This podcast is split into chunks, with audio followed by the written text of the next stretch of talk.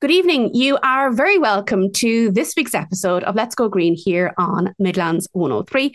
I hope you are safe and well as you tune in to this week's episode. I'm your host, Aisling O'Rourke, and each week we talk about environmental issues without lecturing you, giving you some, you know, tips, advice, tricks that we can all benefit from, and a little bit of information about what is already happening here in Ireland around tackling the climate crisis. Now, for many people across the Midlands, this is heading into what is going to be a very busy season. Spring and summer are hectic times for farmers right across the country. And we're joined now by project manager with a relatively new organisation, Farming for Nature, Brigid Barry, to talk about the work that they do and um, what we can expect, I suppose, out and about this coming summer season. Brigid, you're very welcome to Let's Go Green. Thanks, Aisling. Thanks for inviting me. Now it is it's worth saying, Brigid, that for people who are not farmers, that this is the time of year when if you see tractors and trailers on the road, slow down, take care. This is a hectic time of year and maybe exercise a little bit of patience.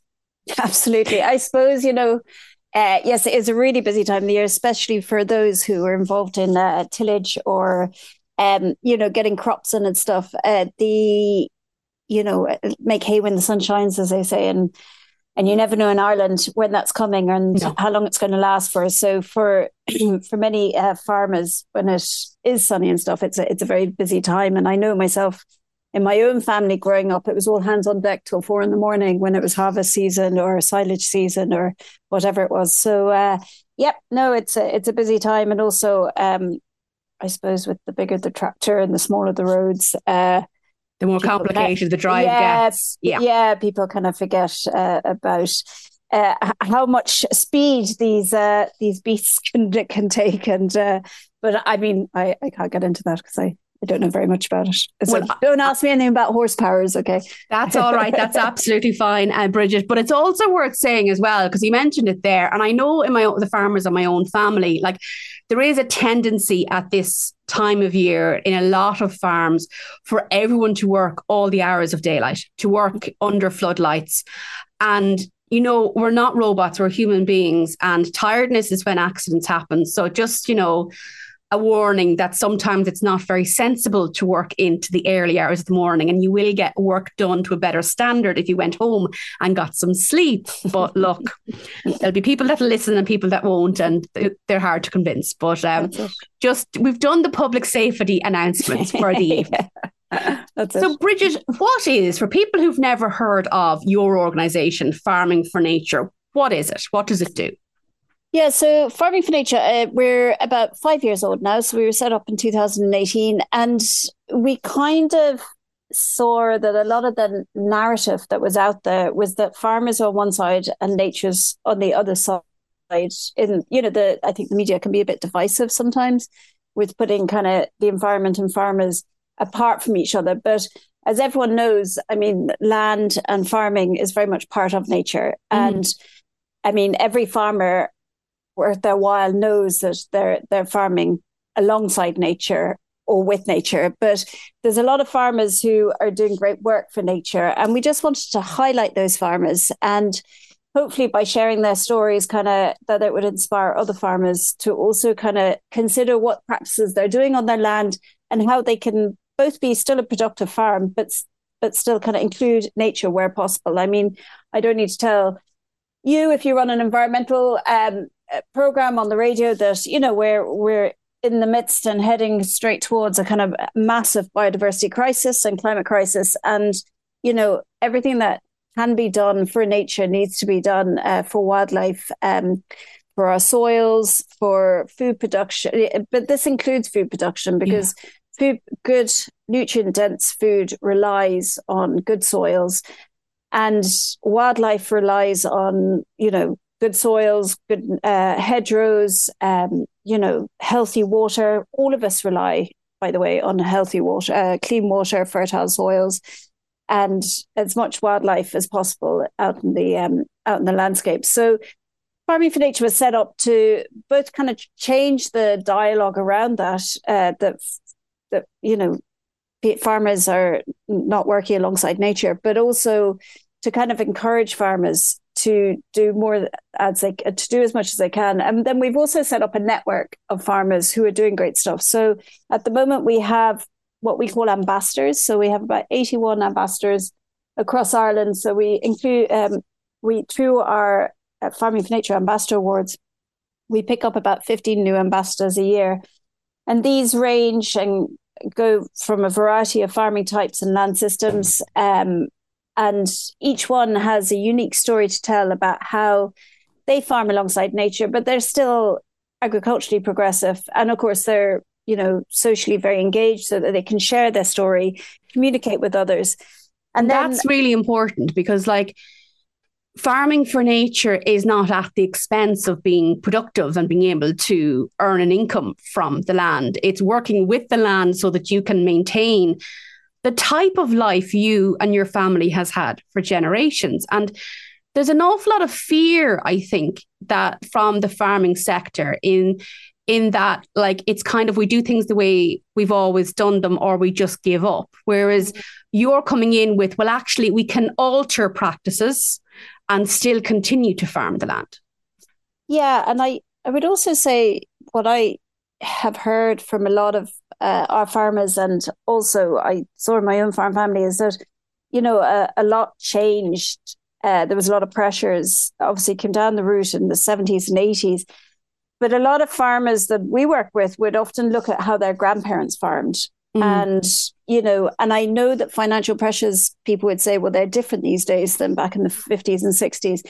But also, um, a lot of the farmers that we work with would say, even though they've lowered their stock, their land is more productive in many ways, or they've kind of lowered their pressures or their inputs. So, so if you're putting a lot of chemical inputs, as like indus- industry suggests, on your land, very often yes your your yield might go up massively in the you know over the years but your also your dependency on chemical inputs goes up so i mean i know many farmers um, who would put on average you know maybe 100 to 200 grand a year of chemical inputs on their land so you have to make that back on your land before you're making any profits but your yields might be higher so if you're pulling back on your inputs um, and you're looking at biological farming as opposed to chemical farming. So biological farming is looking at your soil. What does your soil need to be more fertile?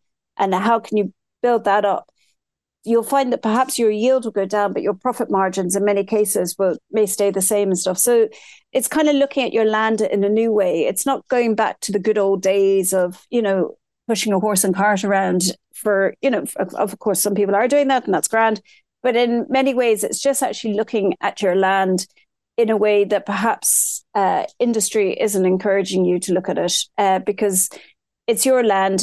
You know, you have to be dependent on just yourself and not on, say, inputs and mm. and how much that's cost and the variance and costs that that might happen with different things that are happening on the global market.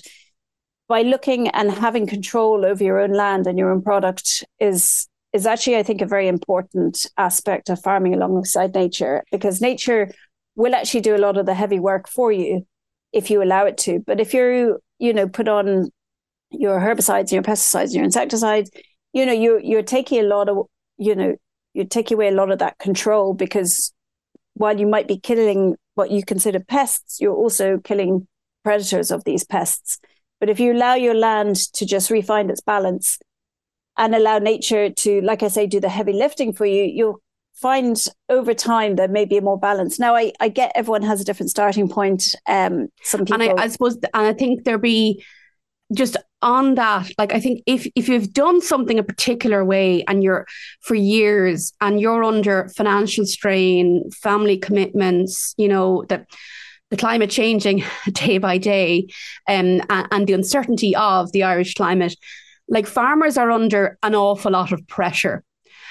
And it can be in that heightened state, uh, uh, um, it can be very difficult to take a step back. And there might be a fear that if I'm going to change my practices, I'm going to have to spend a lot of money.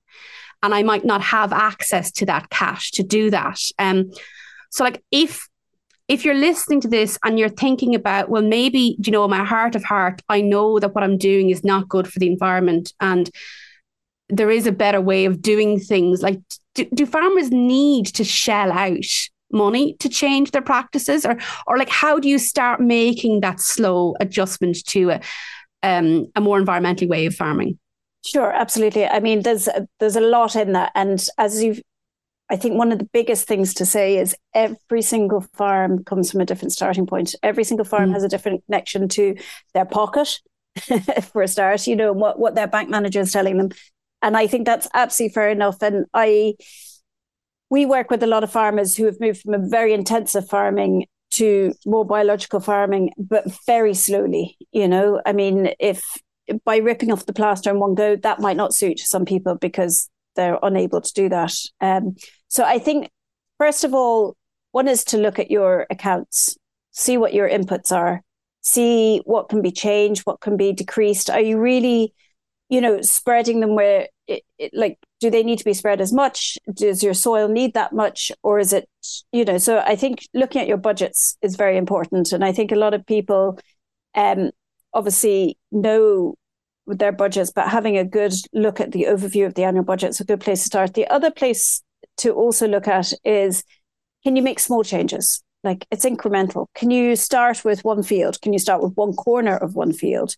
Right. Uh, if you know, is can you look at one field over a period of a few years and uh, kind of go right? I'll make small changes and see if that's going to work for my system.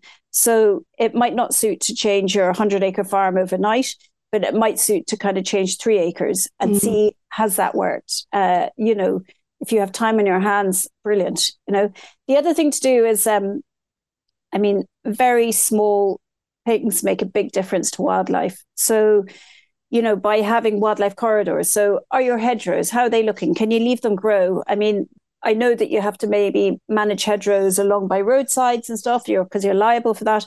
But how about hedgerows in the middle of the fields? Can they grow?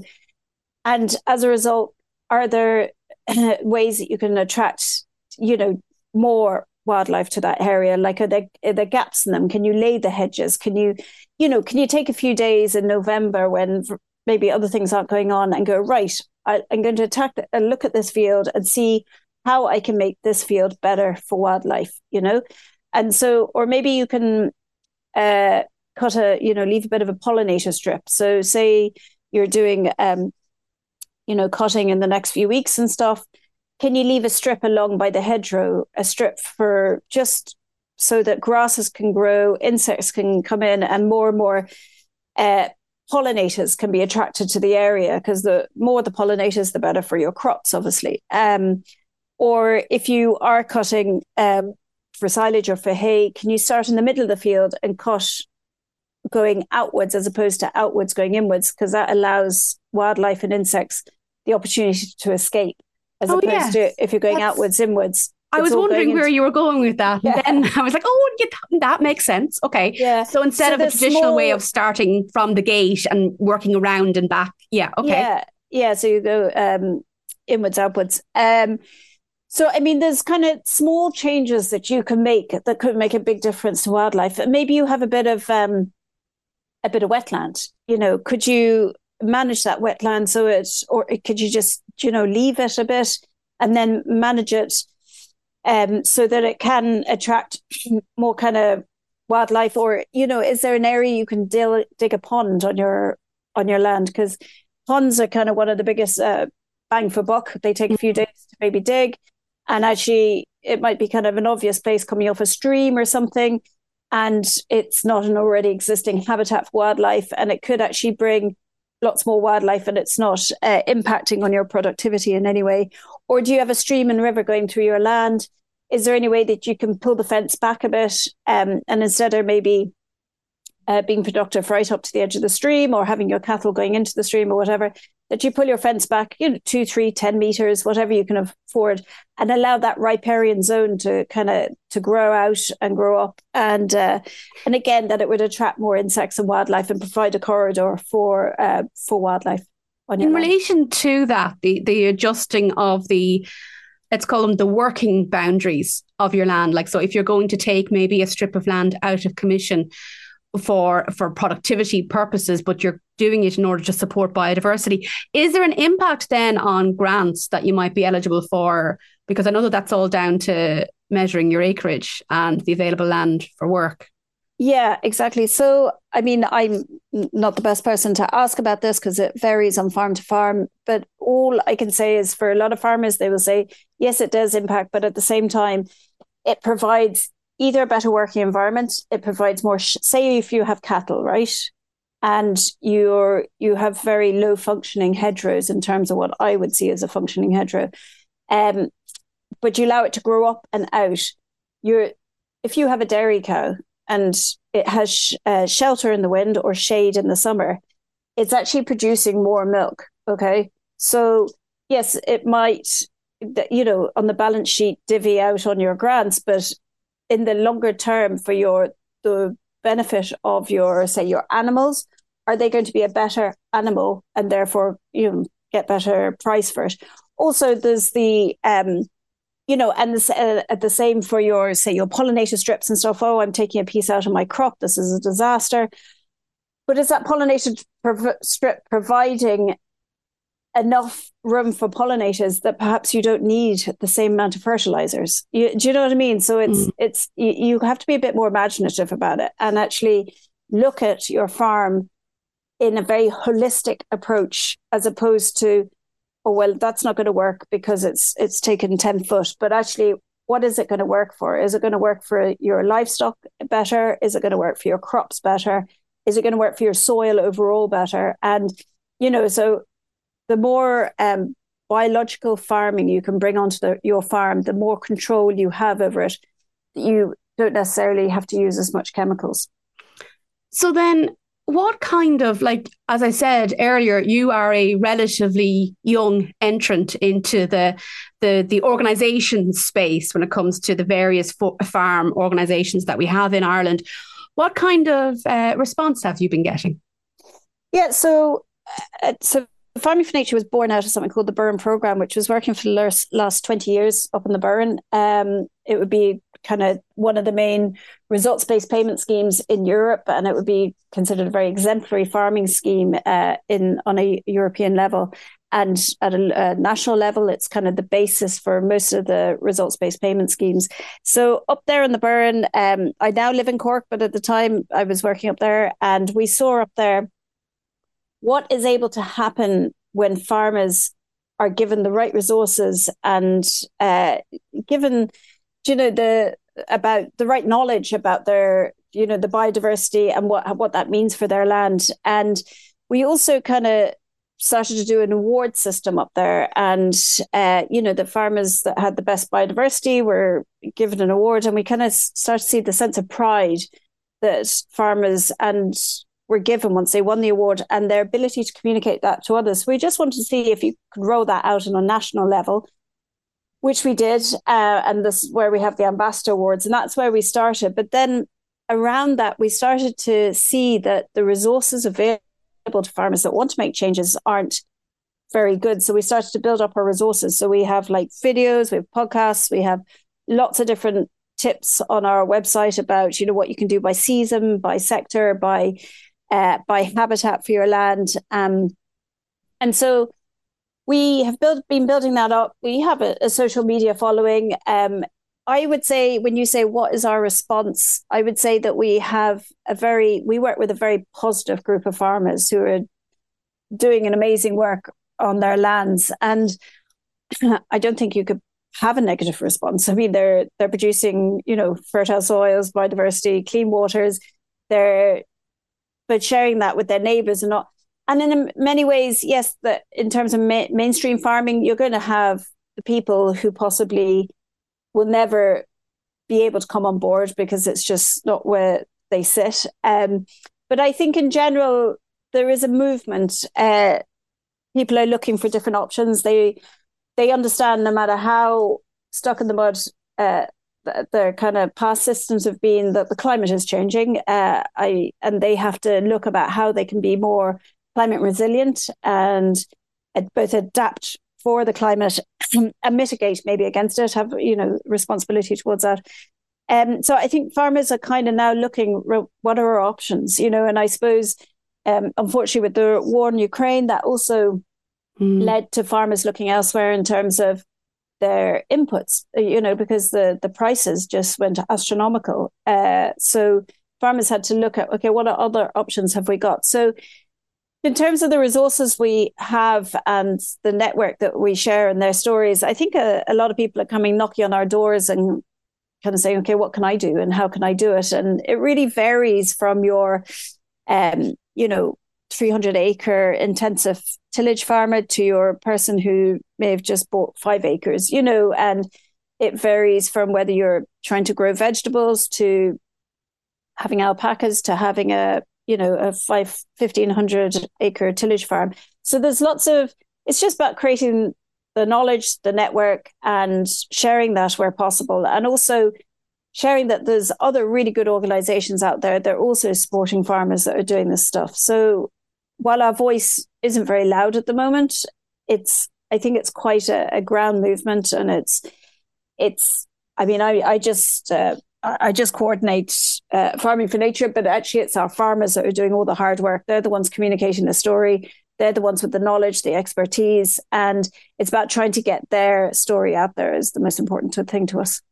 Well, one of the things I'd like to do with this show, and I've tried to do since we came on air last year, was to get this kind of a conversation going where it's not about climate activists working against farmers and, and vice versa, that we see that there is a role for both sides to play and that we have these less di- diversive or less divisive, my apologies, um, conversations, but actually look at the action that we can take as a community as a whole. And uh, Brigid uh, Barry, thank you so much for joining us on Let's Go Green here on Midlands 103. Brigid, if anybody listening is interested in getting involved in the work that you do, how do they find out more? Yeah, sure. So, you, first of all, you can go on farmingfornature.ie and there's loads of tips and tricks on there. If we're doing a series of farm walks, we I think we have about 30 farm walks throughout the country this summer. Um, we'll we have different events going on so keep an eye and either join our newsletter which we send out quarterly or if people are on social media. We're on all the usual so- social media platforms. So follow us and you'll see all the different things that are going on. The other thing that we're offering to farmers across the country for the next few months, a few weeks, sorry, it closes on the 10th of June, is our peer to peer mentorship. So, what this is, is that farmers who have an interest in another farmer coming on their land and giving advice, practical advice, uh, just have to apply. It's only 50 quid in, all, if they get selected uh, and we pay the rest to the farmer who's visiting. And they, a farmer comes for uh, one of our ambassadors will visit their farm and just be able to give kind of practical tips on how they can farm a bit more for nature, but you know, still remain productive. So that might be of interest to many of your listeners. So that's called the horse's mouth because it's from the horse's mouth uh, mentorship, and that's available to view on farmingfornature.ie. Well, Brigid Barry, thank you very much for your time, and perhaps we'll check back in over the summer and see how those farm walks are progressing. We will be back after the break. Midlands 103. You're listening to Let's Go Green here on Midlands 103. Well, what did you make of my conversation there with Brigid Barry from Farming for Nature? It does seem to be the way to go indeed to to work with both sides of this what is a divisive issue. Like we, we do need farmers to produce the food that we need in order to survive, but we also need to mind the environment, and farmers need to mind the environment so that they can produce the food. Um, so it's it's. It's while it can become a hot topic, and while in some media outlets it can be a very divisive topic, I do hope that here on the show we show the nuances from all involved and enlighten you as to the choices that you can make when it comes to doing your bit to support the environment. And I'm no saint. I definitely have room for improvement in my own life when it comes to my own practices um, in how I live my life and doing it in a more environmentally friendly way. But you know, just like that very famous book by James Clear, Atomic Habits. Actually, that's one book I would recommend. It's a brilliant book. It's called Atomic Habits by James Clear. But, you know, if we do one little thing consistently, every single day. It's amazing what we can achieve in a prolonged period of time. Well, coming up after the break, we're going to be talking to Breda Maleney. And Breda is a nutritionist here in the Midlands.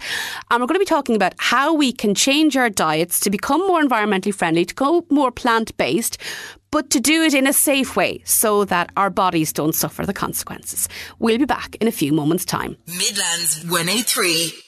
You're listening to Let's Go Green here on Midlands 103, and I hope you are enjoying this week's episode of the show so far. Well, a couple of weeks ago, I sat in on Saturday View on Midlands 103, where I was delighted to be joined by Breda Maleney to talk about a vegan diet. But unfortunately, the nature of things, technology didn't play ball that day, and we had to cut the interview short. We ran out of time. So I thought, you know what, we need to get Breda on Let's Go Green and we need to have time for a conversation. So, Breda, you're very welcome to Let's Go Green, and it's nice to have you on air again with us. Thank you very much, Aisling. Glad to be here. Now, Breda, as I was saying to you before we came on air, uh, just a, f- a few days ago now, but um, just before we came on air, a new report was released by the Climate and Health Alliance. And I'll read the headline from the RTE website because I think that's the real uh, doom and gloom headline from this particular report. Irish, and I'm saying that in jest now, just in case anybody gets offended, but Irish diet like a slow motion disaster, fueling premature death and disability.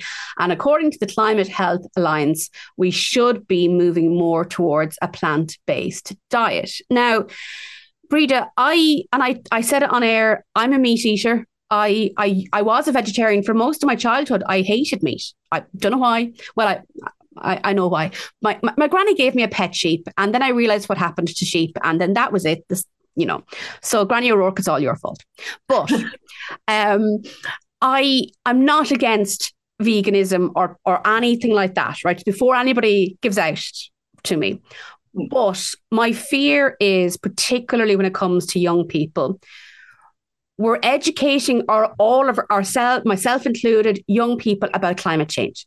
We're, we're talking about the the imminent danger that our planet is in and the the methods that we should be maybe learning more about so that we can live our lives in a more environmentally friendly and sustainable way. And as part of that, we do need to look at our food consumption and whether or not the diet that we live with and live by is harming the environment. And we as adults can make very reasoned changes in our diet and hopefully educate ourselves on those changes before we make them. But young teenagers in particular, um, they may fall in down a rabbit hole when it comes to social media, and we should all cut everything out of the diet, and we shouldn't be eating anything. And before you know it, you could end up in a very serious health situation. So, yeah. um, I'd like to have a more nuanced conversation today, Breda, if that's all right. Um, we all, I think, in Ireland, we, we probably could do better when it comes to including plants in our diet. Would that be safe to say? That's absolutely safe to say. I think, you know, we have to look at what actually the word diet means. It actually comes from the Greek word, now, excuse me, anyone from Greece, dieta. And it means way of life. Mm. So I think it's a nicer way to look at because we there's always this association when you're talking about diet, it's automatically associated with weight loss, um, reduction of this, reduction of that, you know, and all this. But we and as you said, with our diet here in Ireland, we have got, we've got quite a Western style diet, which is the most unhealthiest diet yeah. in the world, and that's where the problem is. It's not, um, you know, we should look more towards the Mediterranean diet, which is far more plant based. Now, I'm not a vegan or vegetarian, as like yourself. I do have meat and I do have fish, but it's a balance between mm. what you're actually intaking and how it's actually sourced and all of that as well, which comes into the climate change aspect of it. But for people that are thinking of going vegetarian or vegan, particularly vegan, I think, um, because you're losing out on dairy and um, possibly eggs and different sources of additional protein like that, is go to your GP, get your bloods done first and foremost. get the bloods done. Go to your GP, get that sorted out, get a health check done. And particularly for girls that are menstruating because of the iron level. Meat is a good source of iron, of what they call heme iron, which is more easily absorbed by the body, where it is not as much in the vegetables. You will get it from your green leafy vegetables, but it, the body has to work harder for it to absorb it. And it's a really good point about teenage girls because when puberty st- kicks in and you're going, I remember well being a teenage girl and how challenging it all is. And I remember being a teenage girl. Not that we didn't have the internet, because um, we did have the internet and we did have chat rooms and all of that. We had social media of a kind. We didn't have it in the same way that we have it nowadays. But I grew up in the in the nineties and the noughties as a teenager, looking at the likes of Kate Moss in the magazines. And we were all buying magazines and looking at the very, very slim models and trying to figure out how to fit into this world that would only see us as being beautiful if we were a particular body shape. I remember going into dressing rooms and being in tears because there was an event coming up and I couldn't find anything that I felt good in, you know? Yes. And and there's I don't care what technological advancement happens. I think it's a phase of life that every young person goes through, male or female. Mm-hmm. And social media is not helping that. Um, if you say, say you have a teenager in your life, and particularly a, a menstruating young lady, like what could you suggest say say they want to give up meat they don't want the steak or the burger or whatever it might be to, to keep that iron level up, what should we be doing to make sure that they're healthy?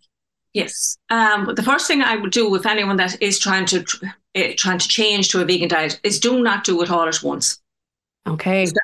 Don't just suddenly bang, it's gone. Build it up slowly. Have one meat-free day a week, two week, uh, two, and build it up so your body actually adjusts to all of this because you're going to have to educate yourself in what you your body actually requires to get your iron levels in, which is all your green leafy vegetables, adding in things like your um, your vitamin C, your citrus fruits and things like that, to help actually absorb the iron from the non-heme sources uh, like your green leafy vegetables. So adding that in. Um, getting teas and coffees and things like that away from your food because that prevents the absorption of iron as well. So, so there's a lot of education. So on that, so I know many people who would have maybe their lunch with a cup of tea or their dinner with a cup of tea. Are you saying that we should have the dinner and later on have the tea? Like that, that maybe a, half an hour. Okay, uh, half an hour yeah. apart. Really? Yes. Yes. I think that will shock a lot of listeners. it is it is a very Irish thing to have a cup of tea with immediately after your dinner or a cup of coffee, and the same or have it with your lunch and things like that. It's very Irish thing, but I'm afraid to help with the absorption, you because of the tannins in the tea that prevent the absorption of the iron. So you need to add maybe a bit of vitamin C to it. Like if you squeezed a bit of lemon over your salad, mm-hmm. there's vitamin C automatically over your greens. So okay. that will help absorb the iron, but just try and keep the teas and coffees away from your your actual meals. So it will help.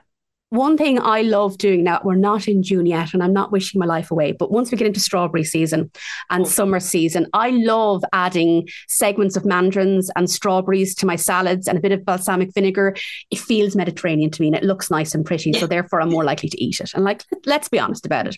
So do yes. we need to maybe encourage young people to if they're if they're seeing all this information and they're overwhelmed and i get this a lot of time i don't have children but i have young people very close to me in my life and i and i hear them asking the questions about god like you know it's so overwhelming it's so frightening it's so scary that the climate crisis is happening are we going to have a future and i want to do something and yeah i hear how helpless they feel and then the fear that I have is that if they start controlling what they're eating, that that will have other negative consequences. So, is it about getting them involved in making their food every day and and getting them to take pride in doing their bit for the climate, but while educating them subtly along the way?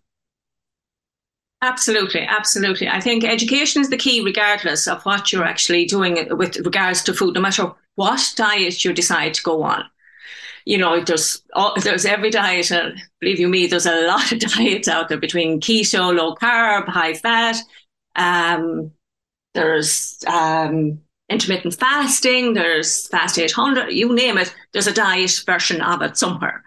So you have to educate yourself to it and not, and to remember that not every diet suits everyone. Mm. The one diet does not suit everyone.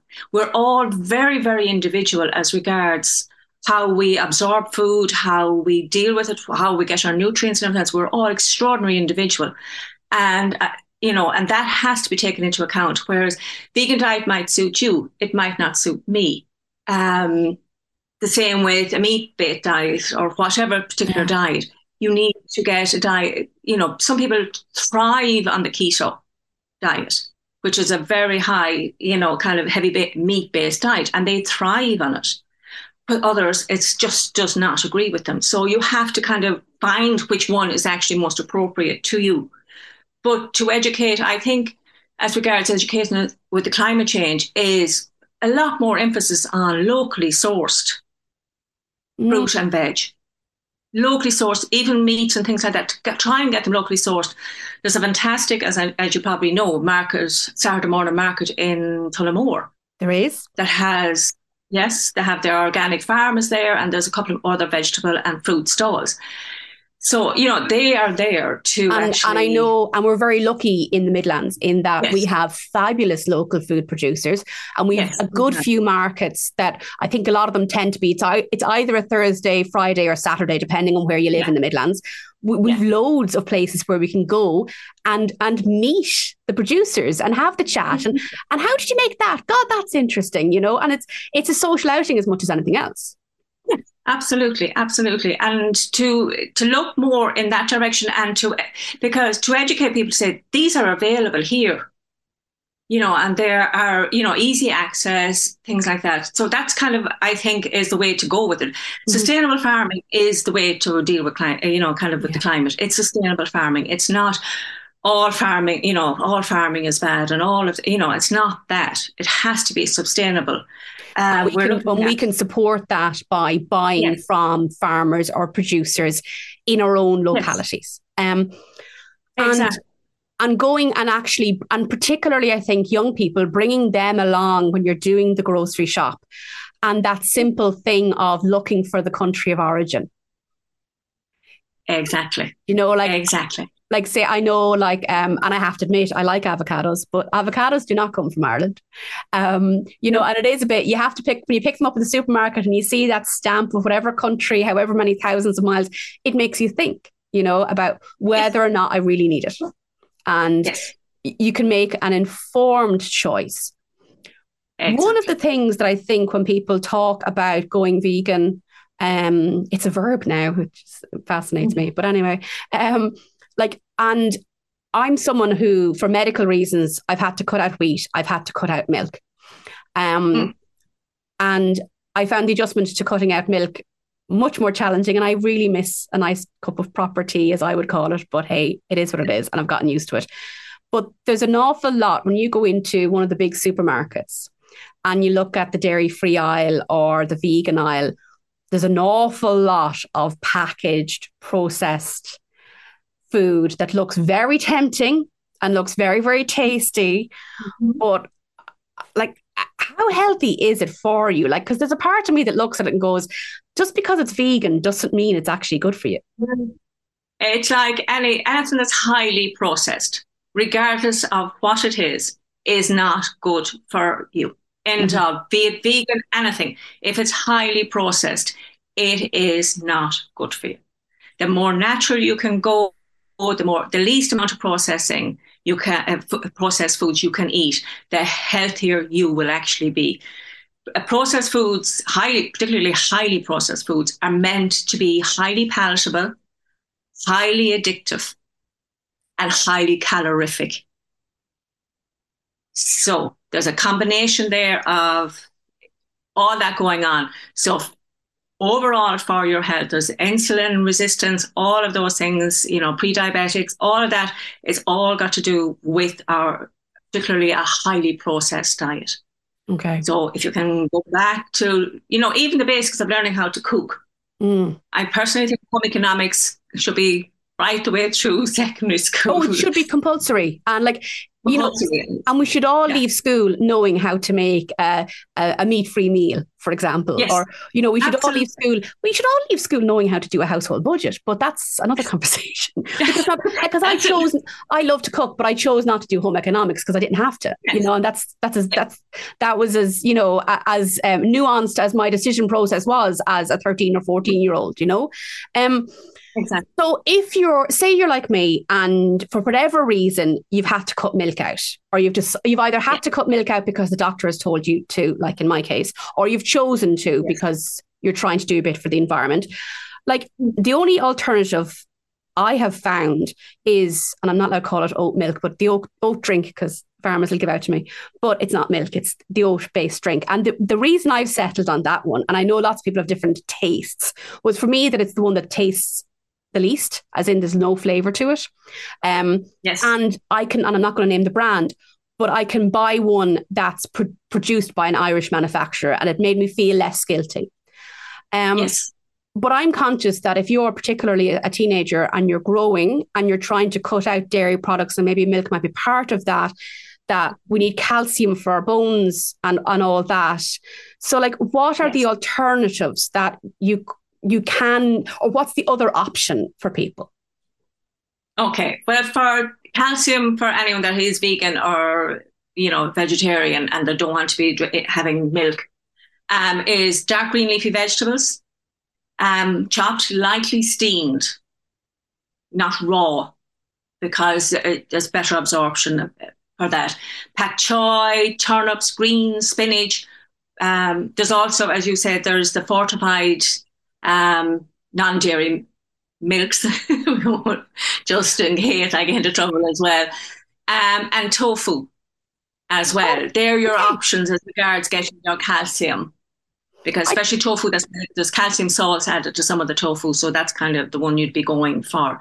So there's your vegan options there. And tofu is very versatile. Like you can do lo- so much yes. with tofu. Yeah, Absolutely, absolutely. So there, you know, there are the options for the non. So you will get your calcium, and I understand, uh, particularly I suppose for parents, if uh, their teenager goes vegan, they're kind of saying, "Oh my God, it's going to affect their bones. It's going to do this." But mm. so long as they are doing, you know, kind of weight bearing exercises and things like that, that strengthens their bones naturally anyway, um, as well. Yeah, that you know, it's a balance between both. And we're not saying that they all have to become powerlifters, but you know, oh, sim- no. simply going for a walk every day and maybe, you know, lifting a bottle of water up and down a couple of times or, you know, basic things.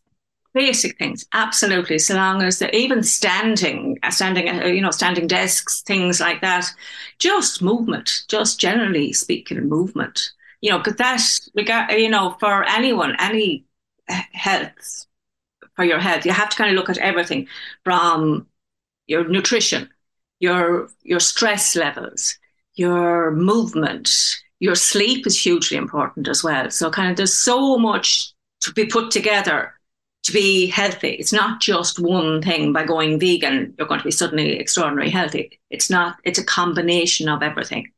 And, and I, think I, think that's what that's people are looking for. I think it's I'm going to go to vegan. I'm going to I'm going to fix the planet, and I'm also going to feel so much better. But if you do a drastic diet change, you're going to feel it, aren't you? Yes, absolutely, absolutely. And I think even transitioning from, would say, which, when you'll be looking for the protein side of things, particularly um, in the vegan diet, you're looking at beans and lentils and all of them things. You know, start off with a lot of that, and I'll tell you, you will suffer gut issues, no question. So kind of that you have to transition a little bit slower. Things like even um, washing the, you know, making sure you, if you're using the tinned beans and lentils, to actually rinse them extremely well. Soaking your, if you're using the dried ones, soak them overnight before you use them. There's, and small amounts and build up. Otherwise, you know, it, it causes quite a bit of gut issues until your body actually adjusts and acclimatizes to that. So go with caution there.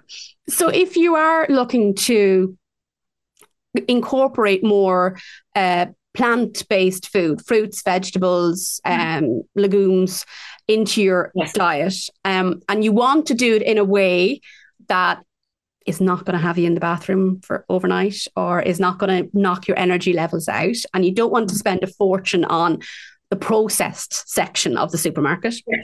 Yeah. What's the best way to start?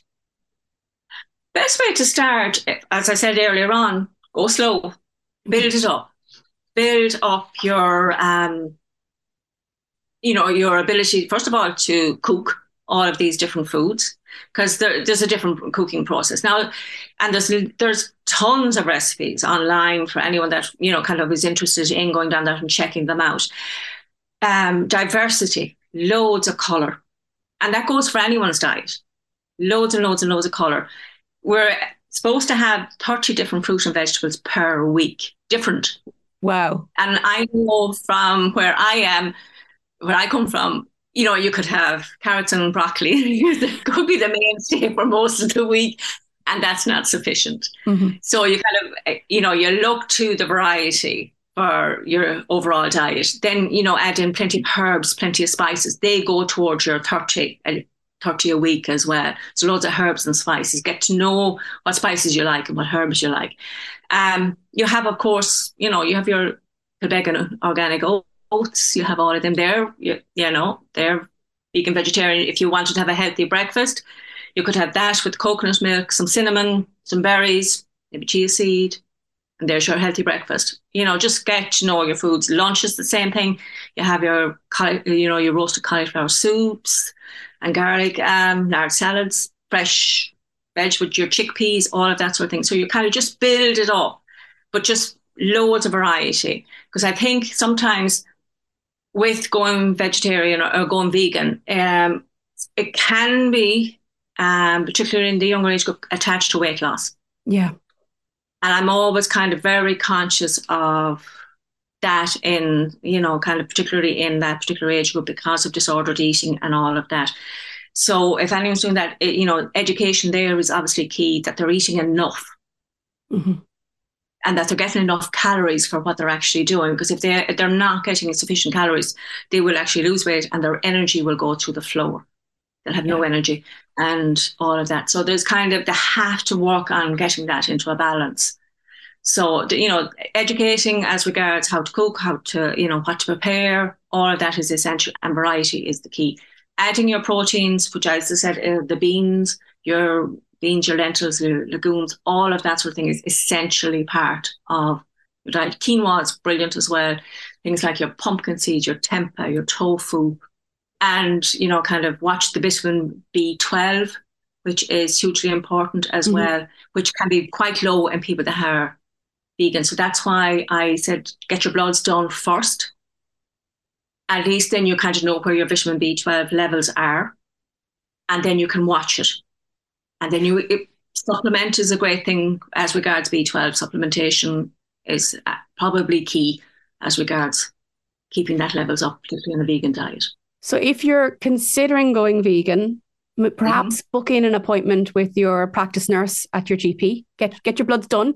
Get your Yes. GP's take on your blood results. Yes, Um, absolutely. because I know everybody's, and I know the doctor's practices, the medical practices are really overrun and, and stretched.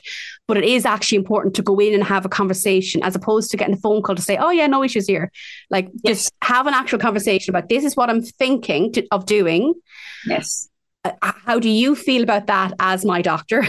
Mhm. because yes, your bloods are grand, might change to, well, actually, you're on the lower end of normal in such and such a spot, and maybe do this slowly. Okay. Exactly. And then do a bit of education, learn how to cook a few dishes, Yes. and maybe day by day, breed Yes. it.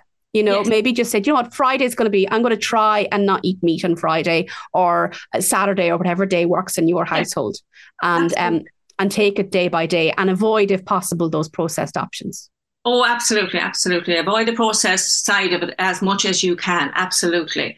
Um, but as I said, day by day or meal by meal. Say if you wanted to go have your vegan breakfast today, you know, and then have two meals next week and build it like that. I think that's kind of the way to go at it rather than just overnight. I think it's just, it can be quite difficult to do. And especially if you don't know what you're doing, which many of us don't out of the time as regards how we eat mm-hmm. and how, you know, things like that. So, and I think like we're all, I think after COVID, it feels like everybody is up to 90 work wise, stress wise. And it can be very hard if you come home from a day's work to go right okay how on earth do i make this a meat free dinner so like if you just go bit by bit and until it becomes a habit you know yeah. and batch cook yeah batch cook absolutely it is one of the handiest things to do is just double treble your recipe freeze it at least then you know there's something there that if you come home in an evening and you're absolutely wrecked from work that there is something that you can actually pull out of the freezer so batch cooking is eh, for that is the way to go, really. If you're, you know, especially as you said, the workload, our stress levels are so high, um, and we're constantly go, go, go, go. That it's it's nice to be able to just go to the fridge and just pull out something. And just on the vegetables and things like that, going vegan, just if at all possible, go organic. Less pesticides, less all of that. And if anyone wants to kind of look up, there's a thing that comes out, I think every couple of years, I think it's every two years. It's called the Dirty Dozen and the Clean 15 and it goes and tells you which ones have the cleanest uh, ones with the, the, least amount of pesticides and least amount of all of that, and the ones that have the most. And if you can try and avoid the ones that have the most, do. Other than that, make sure that you wash everything very thoroughly so you're not actually getting any of those chemicals into your system as much as possible. So, and if you do one thing as a result of listening to Let's Go Green, please do go and support your local food producers in the Midlands and attend the markets and investigate what's available in your local market because, you know, we all kind of know they're there, but we might not make the effort to go every week. Yeah. Um, well, nutritionist Breda Maleney, thank you so much for joining us on Let's Go Green. It's um, it was great to be able to have a nice long conversation with you this time. Thank around. you so much, Aisling. Uh, we might get you on again. You might give us some recipes maybe later in the summer. Oh, absolutely, absolutely, no problem at all. thank you very much for your time. We'll be back after the break. Midlands 103. You're listening to Let's Go Green here on Midlands 103, and I'm afraid I've run right out of time. Thank you to my contributors on this week's episode of the show. I hope you enjoyed it. Don't forget that you can tune in at your leisure on your preferred podcast platform. All you need to do is search in your app there for Let's Go Green with Aisling O'Rourke. And if you'd like to speak to me on the show, please do get in contact with me through midlands103.com. Click on the on air team and look for myself, Aisling O'Rourke. And I promise I do read all of those messages and get back to you on them. In the meantime, though, have a great week, stay safe, and I'll be back same time next week with another edition of Let's Go Green here on Midlands 103. Midlands 103.